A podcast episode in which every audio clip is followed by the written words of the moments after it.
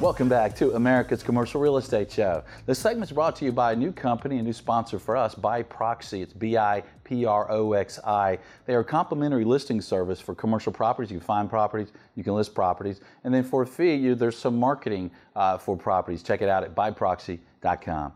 Well, today we're talking about the multifamily world, the apartment industry, one of my favorite segments. Please welcome my next guest. It's Kevin Keene. Kevin is Executive Vice President and Chief Operating Officer with Bainbridge, and he's joining us on Skype. Kevin, thanks for being with us, sir. Good morning. How are you today, Michael? Thank you. Very well. So I wanted to ask you, as a as a player, you guys develop properties, you manage properties, you you own properties, invest them. Uh, I, I, guess a lot of luxury uh, communities uh, on the eastern kind of side of the U.S. is uh, one of the things you guys do. So I'm going to kind of see from your desk, you know, how you look at the kind of different opportunities in the multifamily world, and if you will, kind of start us out in the, with new development right now. I mean, there's been a lot of new development in some of the major cities, especially uh, in the, in the uh, in-town markets. Uh, what do you guys see for development? Are you doing a lot of development right now? Yeah, right now we have 13 projects under construction, uh, represents about 3,600 units. Uh, and for 2019, we have 10 new projects uh, slated to start, represents uh, 2,900, almost 3,000 units in the pipeline to start, with scheduled starts for 2019. And we have 14 more projects that we're looking at. We're putting through our due diligence process right now that'll be starts in later uh, third, fourth quarter of 19 and uh, 2020. Wow! So that first, very, very so the first batch you're doing, you're about to start, or you're, you're involved in now. What cities are you in there? Uh, we basically follow I-95 from Miami up through the Mid-Atlantic um, into New Jersey and Long Island. Okay. And what are you finding for issues with development right now? Like uh, one of the things we, we hear from a lot of clients is rising construction costs. How's that impacting uh, your developments today? Scarcity of labor are really having an impact on our um, construction costs and development costs. We are putting in a seven to ten percent cushion uh, in, in, addition to our standard contingency, just for uh, cost indexing relative to labor and material costs. And that's over what time period roughly? Anytime in the next 12 months. Right. That we, we just we have that worked into our pro formas uh, for unforeseen material and labor shortage. Uh, we've got tariff issues uh, that uh, we're dealing with, so we, we just add an additional cushion into our cost budgeting. Right. Did you look at the apartment world and the economy any differently, say in the last few months? Or with the stock market gyrations and uh, the government shutdown? Yeah, uh, right. In fact, uh, a topic of conversation right now is working out payment plans with our residents who are government employees who, as of this week, may not get a paycheck. And um, we are uh, working on a, an agreement with these residents that uh, we can split their payments into uh, two uh, two payments per month, uh, come up with some kind of a recognition of the government shutdown, a discount that they would agree to pay back once they get their back pay. So it's a very, very current topic of conversation with, with us. Yeah, it sounds like it. So, what do you look at? Uh, what do you see with the investment sales market, capital markets today, with the apartment industry? You think it's a, a time that some people should be selling, uh, a good time to keep acquiring properties, or what do you see? We're buyers and sellers. Uh, in fact, in the last three weeks, we've sold six properties out of our portfolio, and uh, we are actively looking to uh, buy uh, other uh, assets that we see opportunities with uh, throughout the southeast markets in particular. Mm-hmm. so it's a very, very healthy investment market in the apartment sector right now. Yeah. Are the lenders still very aggressive uh, and competitive, uh, wanting to fund your development and uh, and your acquisitions today, and, and, and the acquisitions for the buyers of your properties. You find them they pretty are. competitive yes. still. Uh, lenders are yes, lenders are very interested. Obviously, the capital stack is something that uh, they look closely at. Uh, they are loan to value ratios are going down. They're, close, they're probably in the 60% range now, so it requires more equity. But for those um, buyers and developers who are uh, well capitalized, uh, there's a there's a good healthy market of, of debt out there. Yeah. You know, Kevin, as, as you know, doing what you do, the, the apartment market has done so, so well in the last several years with real increases in occupancy and, and great absorption. Um, what do you see moving forward? Do you see that that growth continuing? Do you see it flattening? What, what do you expect? I, I, I think it's market specific. Mm-hmm. Um, I, I, we, we, because our footprint is what it is, we see uh, multiple markets, and, and, each one behaves a little differently.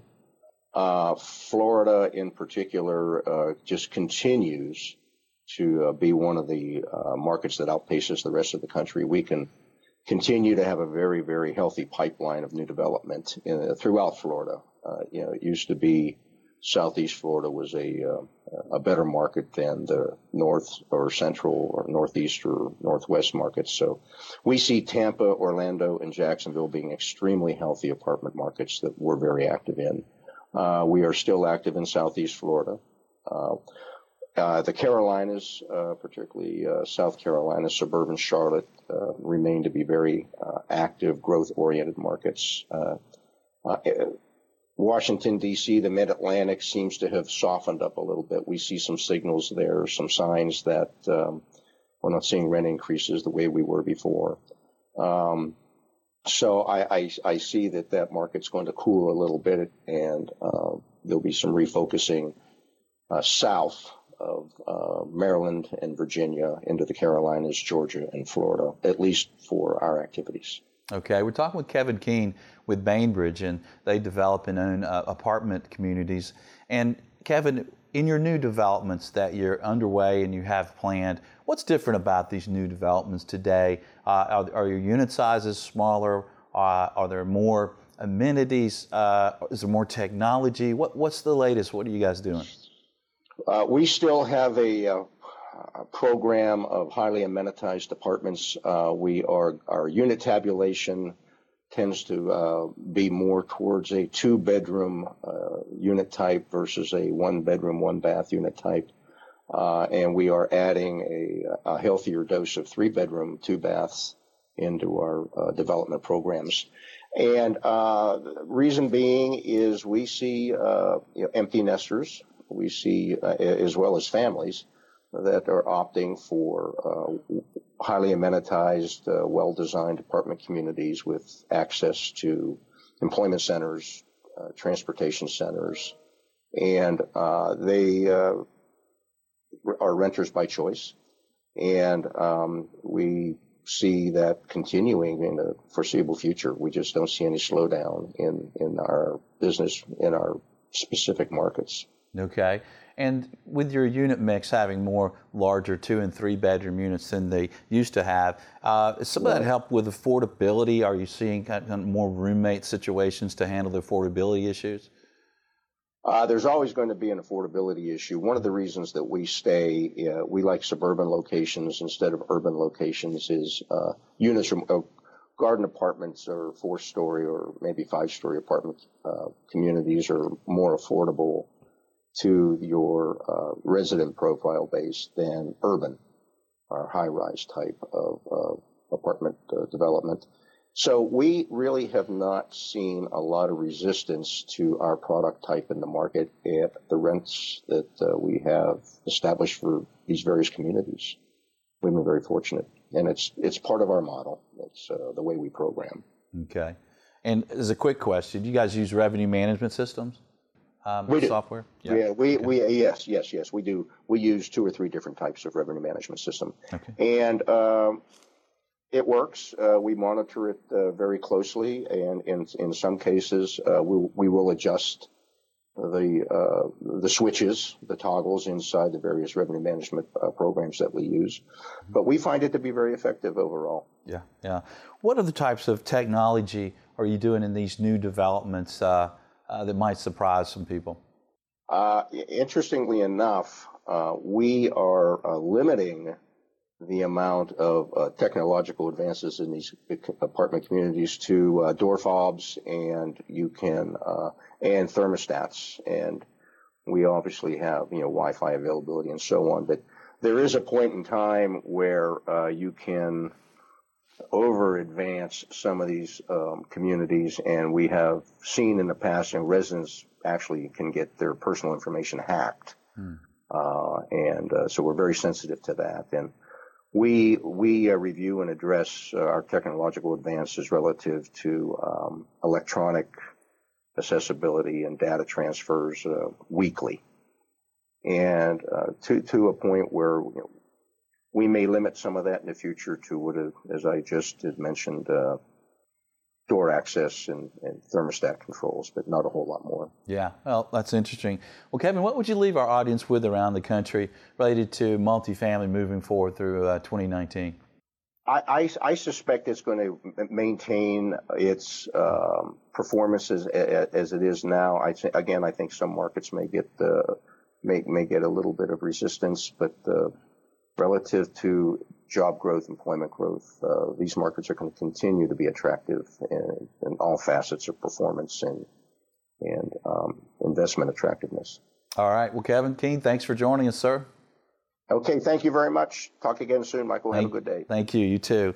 And thank you for joining us around the world, whether you are watching on uh, YouTube or our website or listening on one of the podcast sites. We sure appreciate you being with us, and watching, and listening, and connecting with us. And uh, check out uh, more videos and podcasts at commercialrealestateshow.com. Till next week, be sure that you always lead, learn, and laugh, and join us for America's Commercial Real Estate Show.